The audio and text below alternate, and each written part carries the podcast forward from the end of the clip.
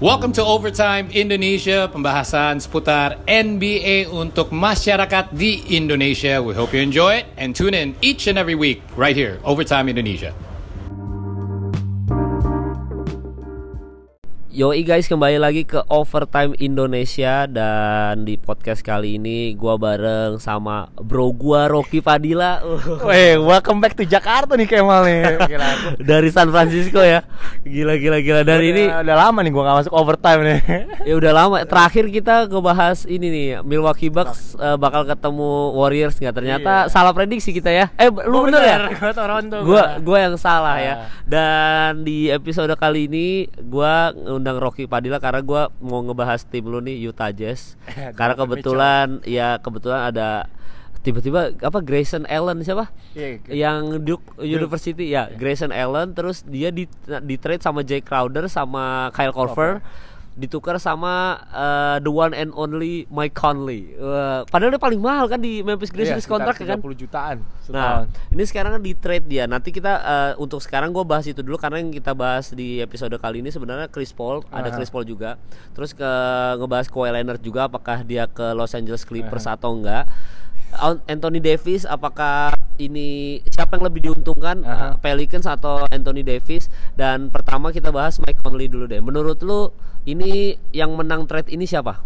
Gue sih Utah Jazz ya. Menurut gue lo punya backcourt baru eh, Mike Conley and Donovan Mitchell Ah. menjanjikan banget kita tahu Ricky Rubio oke emang eh, perannya musim lalu dengan Utah Jazz tapi sering banget cedera kalau menurut gue Ricky Rubio dan juga poinnya kurang ya. Kalau kita tahu kan kalau Mike Conley ini bisa assist dan juga scoring point guard gue bilang. Jadi dia bisa membantu banget eh, offense Utah Jazz. Lo juga ngasihnya nggak terlalu banyak. Kyle Korver yang udah tua uh, Grayson yang belum pengalaman Jake Crowder yang menurut gue juga nggak gitu bagus so main di itu dulu ya apa Grayson Allen main di apa ya Jilik Ah, ya. Ah, ah, dan itu menurut gue kayak menguntungkan uh, Utah Jazz banget dia dapat sebuah seorang pemain pengalaman udah sering di playoff nggak salah dia 12 tahun ya sekarang ini udah veteran jadi boleh Ah. bilang veteran Uh, ini akan membantu pemain-pemain muda Utah Jazz juga kayak Donovan Mitchell, Royce O'Neal dan juga masih ada uh, Rudy Gobert. Jadi menurut gua sih Ingles, ya, Ingles. Ingles, Joe Ingles. Jadi menurut gua yang menang trade sih Utah Jazz sih kok gua. Nah, eh, injurinya si Conley musim lalu aman. Aman lah. ngaruh lah ya dia udah istirahat setahun kan. Dan dia ini emang kan situasinya Memphis juga uh, bakal nge kayak bakal ngedraft Jamoran ya. Jadi ini kenapa dia mau ngepas Mike Conley dan Mike Conley pun se- sejak Mark Gasol di trade ke Toronto Raptors dia hatinya kayak udah nggak di situ. Ini kayak udah end of an era banget. Dulu kita tahu uh, Memphis Grizzlies grit and grind. Mark Gasol, Zach Randolph, Tony Allen, Rudy Gay. Rudy Gay, Mike Conley. Sekarang tuh kayak eranya udah selesai. Jadi kayak uh, Memphis juga mau start new, start fresh. Ya udahlah sekarang Mike Conley ke Utah Jazz menurut gue sih ini move yang bagus banget untuk Utah Jazz juga sih. Ya apalagi kalau misalkan dia dapat Jamoran misalkan gitu.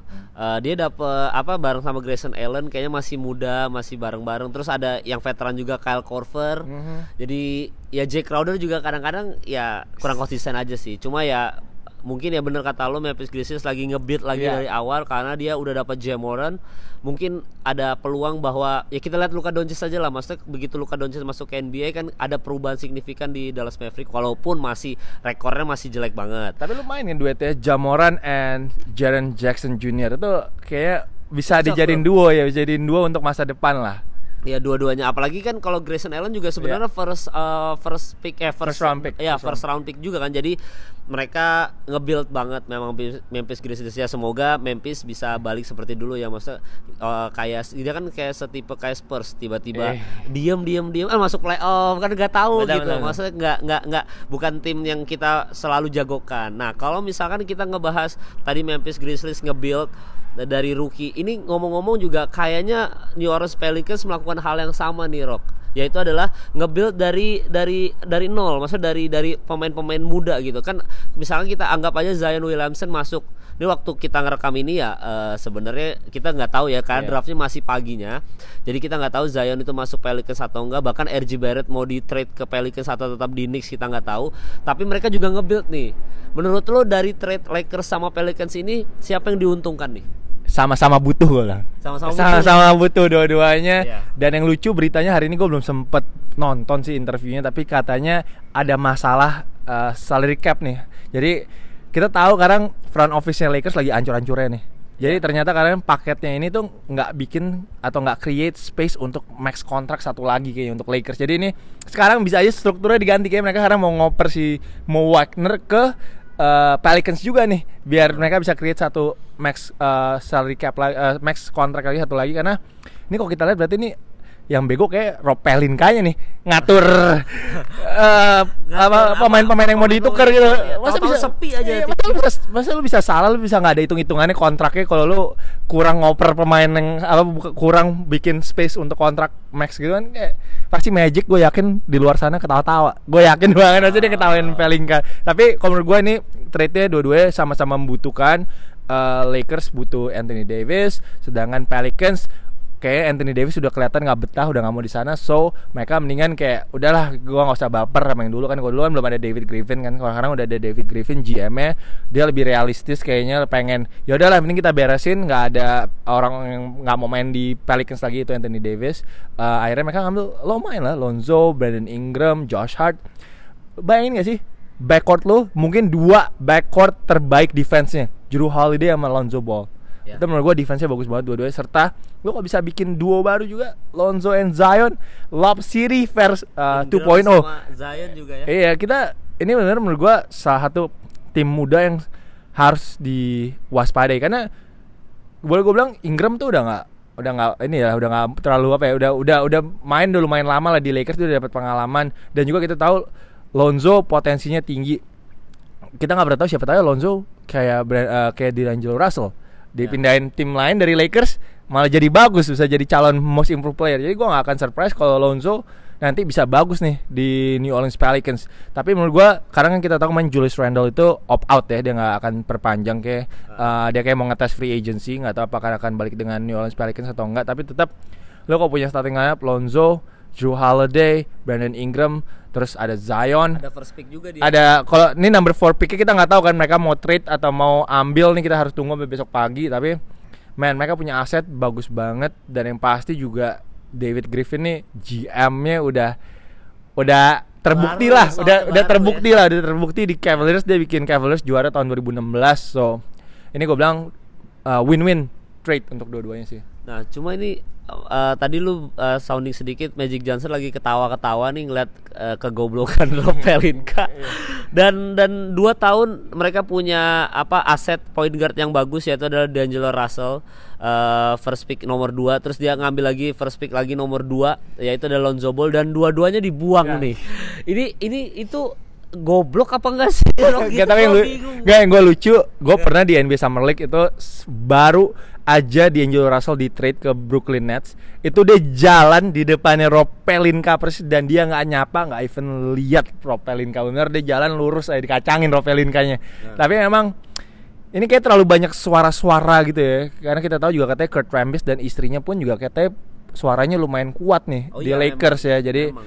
ini kan satu grup WhatsApp satu grup WhatsApp ya jadi yeah. jadi bener kayaknya ada banyak apa ya suara-suara setan yang bisikin Jenny Bass kayak gitu kan. Jadi kayak uh, sayang sih dua pemain yang menurut gue potensinya tinggi. Mungkin orang juga banyak bilang oh kalau D'Angelo Russell nggak apa tetap di Lakers bisa aja nggak kayak gini gitu. Tapi kalau menurut gue sih D'Angelo Russell sama Lonzo Ball nih benar-benar dua pemain yang punya kapasitas tinggi banget potensinya tinggi banget. Uh, kita lihat aja eh, kok gue jadi Lakers juga kok ditawarin Anthony Davis, gue susah juga sih bilang enggak gitu mal. Iya, Karena benar. Anthony Davis yang datang. Lo bayangin gak sih lo bisa duetin LeBron James dan Anthony Davis yang umurnya kalau nggak salah masih 25 tahun. Masih muda. Ya. Jadi lo kalau dia bisa sign sama Lakers tahun 2020 5 tahun, lu setelah LeBron James pensiun lu nggak usah pusing lu udah ada atau apa main lagi yang akan carry franchise lu yaitu Anthony Davis gitu tapi kan Bensa jadi nggak deep gitu loh. Lu ingat gak sih Warriors itu kalah sama Raptors gara-gara apa? Pertama injured banyak pemain cedera dan Bensa nggak sedih oh, Raptors. siap-siap Carmelo coming back. Carmelo Anthony minimum kontrak nih veterans minimum tapi eh jelas emang ini kita juga nggak tahu bagaimana mereka akan si Bensa ini kan. Iya akan konstruksi iya. buat, buat buat buka max kontrak betul kan? kita nggak tahu konstruksi timnya nanti akan kayak gimana. Tapi yang pasti kita udah tahu mereka punya Anthony Davis LeBron James sama Kyle Kuzma itu menurut gue tiga pemain yang udah wow lo lo iya. itu bisa dibilang Kusma nih on the rise uh, bisa ya tahun depan juga dia breakout season kita nggak pernah tahu kan uh, tiga pemain yang udah bisa jadi fondasi tim lu nih. Lu Iya. udah tinggal nyari, lu tinggal nyari point guard, center, sama shooter. Udah nih, shooter kita tahu uh, banyak nih available kayak ada Danny Green, terus mungkin Tapi Danny Green dia dia mau stay di Raptors sih. Iya kan kita nggak tahu tapi Iya, sampai benar, sampai nanti pas udah ditawarin atau gimana. Terus sekarang katanya ada gosip uh, Kemba Walker juga mau ke Lakers mungkin atau ah. uh, Kyrie sekarang katanya udah nggak mungkin aja nggak ke Nets. Kata katanya Netsnya nggak mau kalau Kyrie datang ke Nets tapi nggak bawa Kevin Durant.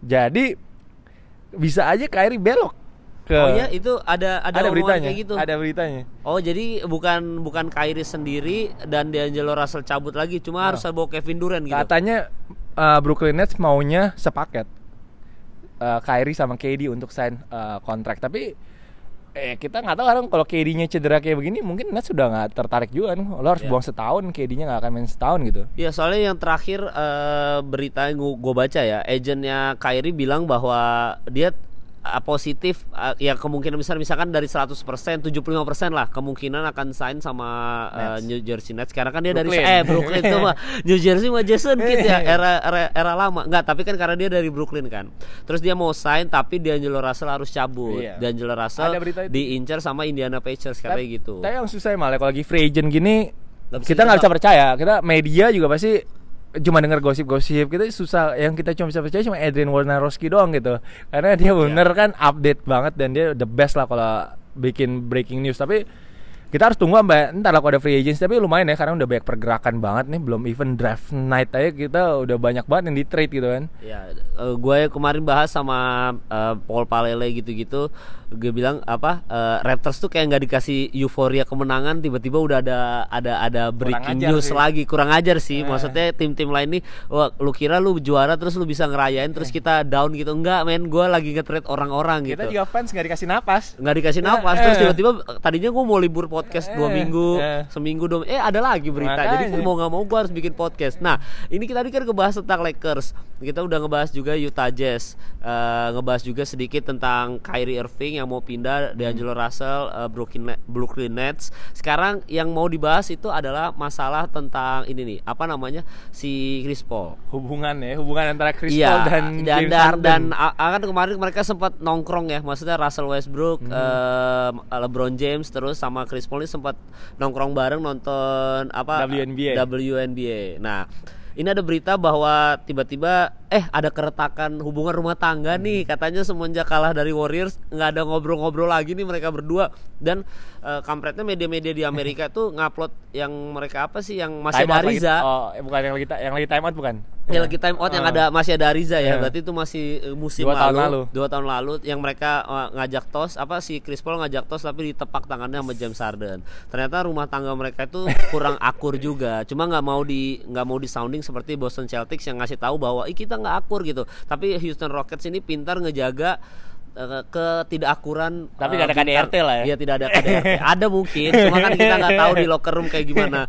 Nah, ini Chris Paul ini eh, keluar mau keluar dari dari Rockets tapi tidak ada tim yang menawarkan.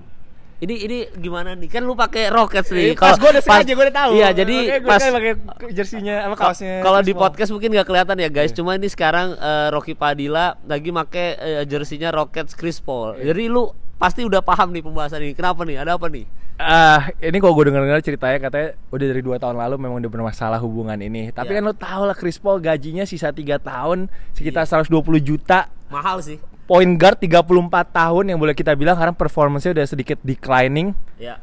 Siapa yang mau gitu ngambil kontrak kayak gitu? Kemarin juga katanya ada Miami Heat kemungkinan mau trade Hasan Whiteside, Goran Dragic. Tapi Hasan baru ini kan perpanjang kontrak kan? Eh, ha- Miami. Enggak, Hasan udah lama waktu itu Hasan 100 juta, 100 juta di Ah. kontraknya, tapi kayak nggak salah masih ada sisa setahun. Ah, ah. Nah, lalu tapi kalau lu tuker sama Chris Paul sama Clint Capella itu kontraknya kalau menurut gua bad bad kontrak ya kalau menurut gua dan Ah. juga gue yakin Pat Riley nggak bakal mau sih ngambil kontraknya si Chris Paul gitu.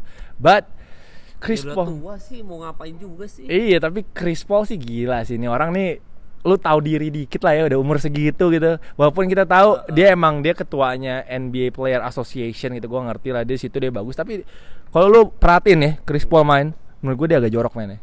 sering mukul-mukul orang. Iya, kan Rajon Rondo udah ngingetin. Iya. Da, apa Rondo kan masih di Lakers nih sekarang. Rondo kan udah bilang, "Ini kalau Chris Paul masuk Lakers gua ngapain ya kan gua bubuyutan nih." Nih, kak, lu paling gila gue nggak tahu ya peraturan buyout kontrak di NBA gimana ya. Gue nggak ngerti. Kalau gue ngerti, gue pengen bilang sih. Eh, kalau gue gue nggak tahu, tapi gue punya feeling bisa aja di buyout kontraknya Chris Paul sama Rockets. Ya. And then mungkin dia mau ngambil mid le- eh, nggak mid level lah, mungkin sekitar 10 juta sampai 12 juta mungkin sign sama Lakers. Mau bikin banana boat. Banana Iya, boat iya, crew bisa jadi. Carmelo. Eh. Ya kan eh, dia mau katanya mau nge-sign Dwayne Wade juga untuk Mak- backup nih. Makanya kan lu nggak pernah tahu kayak gitu-gitu kan. Sekarang kita tahu nih semua ah, apa ya kayak atas dasar pertemanan gitu. Sekarang lu di NBA, kayak lu mau main sama teman lu ya lu tinggal ngamuk, lu tinggal ngomongnya di media, eh gue nggak mau di sini, lu eh, gue mau pindah kayak Anthony Davis gitu tahun lalu kan, gue nggak mau nih di Pelicans gitu. Jadi gue nggak akan kaget kalau tiba-tiba misalkan memang peraturannya memungkinkan eh, kontrak kayak Chris Paul di buyout, karena kita tahu lu mau pindah mau pindah siapa yang mau ngambil ke Chris Paul? Oh ya gue tadi dengar juga ceritanya itu di mana eh, setiap abis pertandingan atau setiap abis latihan itu si James Harden suka nge-shoot nge-shoot sendiri di lapangan Houston Rockets. Oke. Si Chris Paul suka juga Oke. Eh, Rebutan tuh. nggak rebutan. Lu tahu kan kalau ring latihan di NBA itu ringnya banyak nih. Heeh. Tapi si Chris Paul sengaja jadi dia ajak satu pemain rookie gitu. Dia sengaja one on one di ring yang dipakai sama Harden nembak. Oh, jadi Gila emang, deh. emang udah war juga ya. Iya, iya gue ibaratnya. dengar-dengar ada cerita seperti itu. Terus kita juga tahu, gue nggak akan kaget karena kemarin gue juga tahu kan waktu si Steph Curry mau latihan pemanasan itu semalam sebelum pertandingan ya kalau nggak salah, Nah. eh, itu di blok juga karena masih Chris Paul nggak dikasih pakai lapangannya Chris Paul yang pakai lapangannya nembak-nembak. Jadi udah ada sejarahnya kayak gitu sama kejadian kayak gitu. Jadi gue Chris Paul ini sebenarnya Chris Paul, ini bangsat juga ternyata gitu. ya. Emang Diam-diam. karena so tua aja kali ya. Iya diam-diam tapi lumayan licik lah orangnya kok gue bilang sih. Tapi em, gue nggak bisa marah sih soalnya Chris Paul dulu pernah main buat tim gue Los Angeles Clippers. Eh, lu gue juga memuja-muja Chris Paul. Tapi kalau gue lihat sekarang makin tua makin jadi nih kelakuan nih. Ya mungkin ya udah depresi juga ah, kampret gue makin tua belum dapat ring Hmm. Cincin, juga iya. nih belum dapat cincin nih tapi kampret. iya tapi eh, sekarang kalau salah James Harden juga udah ultimatum si Rockets ya bilang lu mau pilih gue atau lu pilih Chris Paul gitu kan jadi eh, pasti lah Rockets miliki James Harden lah nggak mungkin lah ya nggak mungkin lu milih Chris Paul. Lu 34 tahun point Sama guard. 29 ya. iya tahun depan 35 Hah. what can you do gitu? Maksudnya lu pasti butuh eh, pemain-pemain hebat lainnya untuk membantu lu untuk menjadi juara lah Nah ini lu gue seneng nih karena lu tiba-tiba ngomongin Clippers nih. Dengar-dengar nih guys waktu eh, gua bikin podcast ini, Kawhi Leonard ini ditanya, lu mau stay di Toronto apa mau pulang ke Los Angeles? Kalau nggak salah pamannya apa keluar- intinya keluarganya, Eh. keluarganya tuh bilang ya udahlah setahun aja lah di Toronto itu udah jauh ke mana-mana sama keluarga, pulanglah ke Los Angeles ngumpul sama keluarga ibaratnya halal bihalal lah gitu. Nah terus ditanya nih, nah, kalau misalkan misalkan ternyata pulang ke Lakers, oh walaupun ya, walaupun ternyata Kawhi Leonard anaknya katanya udah main-main ke sekolahan di Toronto. oke Katanya, jadi ada ada ada sign bagus nih apa ibu-ibu ada ngerekam gitu kayak, wah ini anaknya Kawhi Leonard ada di sekolah apa masuk ke sekolahnya di Toronto nih ada sign ada ada, ada good sign bahwa dia akan eh, memperpanjang kontrak setahun eh, nggak kita nggak tahu ya berapa tahun lagi di Raptors. Cuma keluarganya mendesak untuk Kawhi Leonard pulang ke Los Angeles. Pas ditanya dia mau masuk Lakers atau mau masuk Clippers dengan dia ngebold gitu gua pasti masuk Clippers. Kalau misalkan gua ke Los Angeles gua pulang. Nah ini kan lu sounding masalah tim favorit lu nih, Los Angeles Clippers nih. Lu sempat ada beri, dengar berita-berita apa nih info-info apa nih tentang Kawhi Leonard nih? Eh, tolong di share dong kakak Rocky. Eh, kalau Kawhi sih emang dulu kan bilangnya dia nggak mau satu tim sama LeBron. Iya. Jadi itu kenapa dia lebih uh, condong pindahnya ke Clippers daripada ke Lakers. Kalau dia memang pindah ke LA. Tapi menurut gue akan jadi sebuah kesalahan kalau dia pindah tim dari Toronto. Karena menurut gue Toronto tuh udah ngerti banget dengan kondisi fisiknya dia uh, di mana mereka melakukan uh, beberapa kali load management. Menurut gue itu penting banget untuk bikin dia fresh panjang uh, playoff walaupun memang sempat cedera waktu lawan Milwaukee uh, dia sempat cedera kan tapi menurut gue uh, lu udah juara dengan tim Toronto Raptors dan lu kayak udah ada chemistry dengan Kyle Lowry juga. Sekarang kalau kita lihat interviewnya kemarin tuh kayak lucu banget. Berdua tuh kayak kompak banget gitu. Jadi kayak sangat sayang sih kalau menurut gue kalau dia meninggalkan uh, situasinya dia di Toronto Raptors.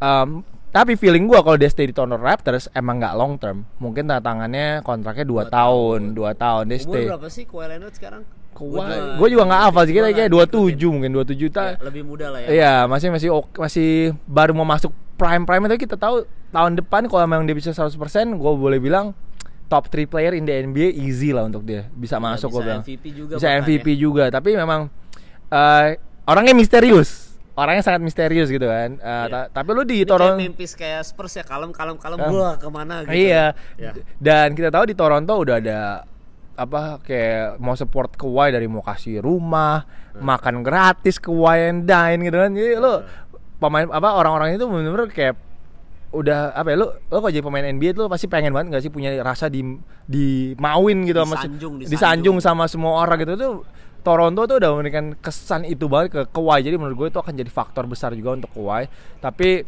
eh, itu kalau gue sih bilangnya Kawhi stay tapi kalau memang dia pindah ke Clippers Ya. ini gue bilang sih faktor Jerry West gede banget sih kalau dia pindah Ya, ke Clippers benar. sih kan Nggak, soalnya menurut gue tuh bukan ini juga sih Rock apa eh, masalah Kawhi Leonard ini kan ka- tadi lu sounding bahwa mereka itu misterius gitu Iya. ya. Cuma menurut gue pribadi ini kita juga ya kayaknya itu bukan tipenya la- banget gitu yang kayak ditawarin apa-apa mau apa-apa mau. Mereka kayaknya dia nggak peduli banget sama famous sama harta. Iya. Kayaknya dia nggak peduli banget. Ada ada artikel bahwa eh, se- di sekarang lagi banyak duit lah ibaratnya ya kita tahu Leonard sekarang banyak duit tapi mobilnya aja mobil udah, udah, udah tahun lama Iya mobil hancur Iya. banget ibaratnya yang masih ada kap belakangnya mobil Iya. jadul kan seorang eh, semua orang kayaknya beli Maserati, Iya. Lamborghini, Porsche gitu. Ini dia tetap pakai mobil jadul gitu. Jadi menurut gue walaupun ditawarin ya uang banyak atau apa kayaknya bukan itu tujuannya. Dia tetap kayak gua happy-nya di mana gua akan main di situ gitu. Jadi benar kata lo bahwa eh, trade tahun ini tuh sangat misterius. Iya. Kita juga nggak tahu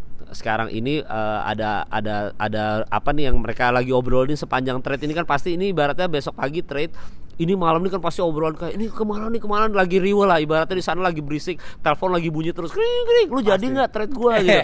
Atau enggak lu jadi ngambil ini nggak tuker sama ini? Jadi memang sekarang lagi kayak busy nightnya eh, di Amerika banget lah yang kayak lagi chaos. Enggak sih mereka sore ya siang lah? Lagi siang ya? Sekarang siang sekarang kalau kita lagi Ya kalau kita nih. kalau kita kan lagi bikin malam karena kita ketemunya pagi kan. Cuma mereka sekarang tuh lagi kayak kayak sibuk banget semua segala macam. Jadi memang kita nggak tahu apa yang akan terjadi setelah trade juga, apa yang akan terjadi ke depannya sama NBA apa ada eh, apa namanya ada trade apalagi yang akan merubah eh, apa namanya ya. peta kekuatan. Karena kan kita tahu Klay Thompson tidak main satu tahun, Tahun. Kevin Durant tidak main satu tahun berarti celah untuk juara West pertama untuk terutama West. untuk West ya itu sangat terbuka lebar. Jadi menurut lo mungkin kita nggak tahu ya bisa tebak-tebakan apalagi juga udah susah ya. susah sih kita harus nunggu dulu apalagi besok ada draft Uh, ada kan kita tahu gosipnya uh, pick number 4 punya Pelicans kemarin yang dapat dari Lakers mungkin aja mau ditawarin ke tim lain untuk ditukar dengan uh, seorang pemain yang veteran gitu tapi gue jujur kaget sih kalau ini udah udah ada beberapa trade yang cukup besar sebelum draft night karena gue expectnya tadi uh, semua trade yang agak besar tuh terjadinya pas malam draft gitu Iya. tapi ternyata udah terjadi duluan jadi gue lumayan kaget nih tim-tim ini aktif banget nih kayak Aktif udah banget. pengen karena mungkin mereka juga mikir wah KD Clay nggak ada nih gitu kan Ya dan free agentnya yang jago-jago semua gitu. dan ini kita Ricky Rubio ya belum tahu nih Ricky Rubio sebenarnya terbuang ini dari Utah Jazz tapi kita belum tahu Ricky Rubio mau ke mana kalau dia ke Lakers juga lumayan sih sebenarnya Sebenarnya sih lumayan Iya, ya. Makanya kita nggak tahu guys. Yang jelas eh, kita nanti akan update lagi gua sama anak-anak Overtime Indonesia kira-kira ada updatean apa lagi, mungkin ada emergency podcast ke depannya tapi terima kasih Rocky untuk episode kali ini Sama-sama, udah Kemal. mau meluangkan waktu gua ke datang ke apartemennya loh guys. Gua bikin podcast ini datang ke apartemennya karena deket sama tempat gua main basket. Abis ini gua main basket. Sama Rocky juga, cuma Rocky masuk angin umur ya. Umur, umur, umur udah kayak Chris Paul juga dikit-dikit cedera, dikit-dikit masuk angin ya. Jadi terima kasih buat Rocky buat Thank you, Mal. waktunya. Eh, terima kasih juga buat kalian udah dengerin. Eh, sampai bertemu lagi dan selamat mendengarkan episode kali ini. Caps.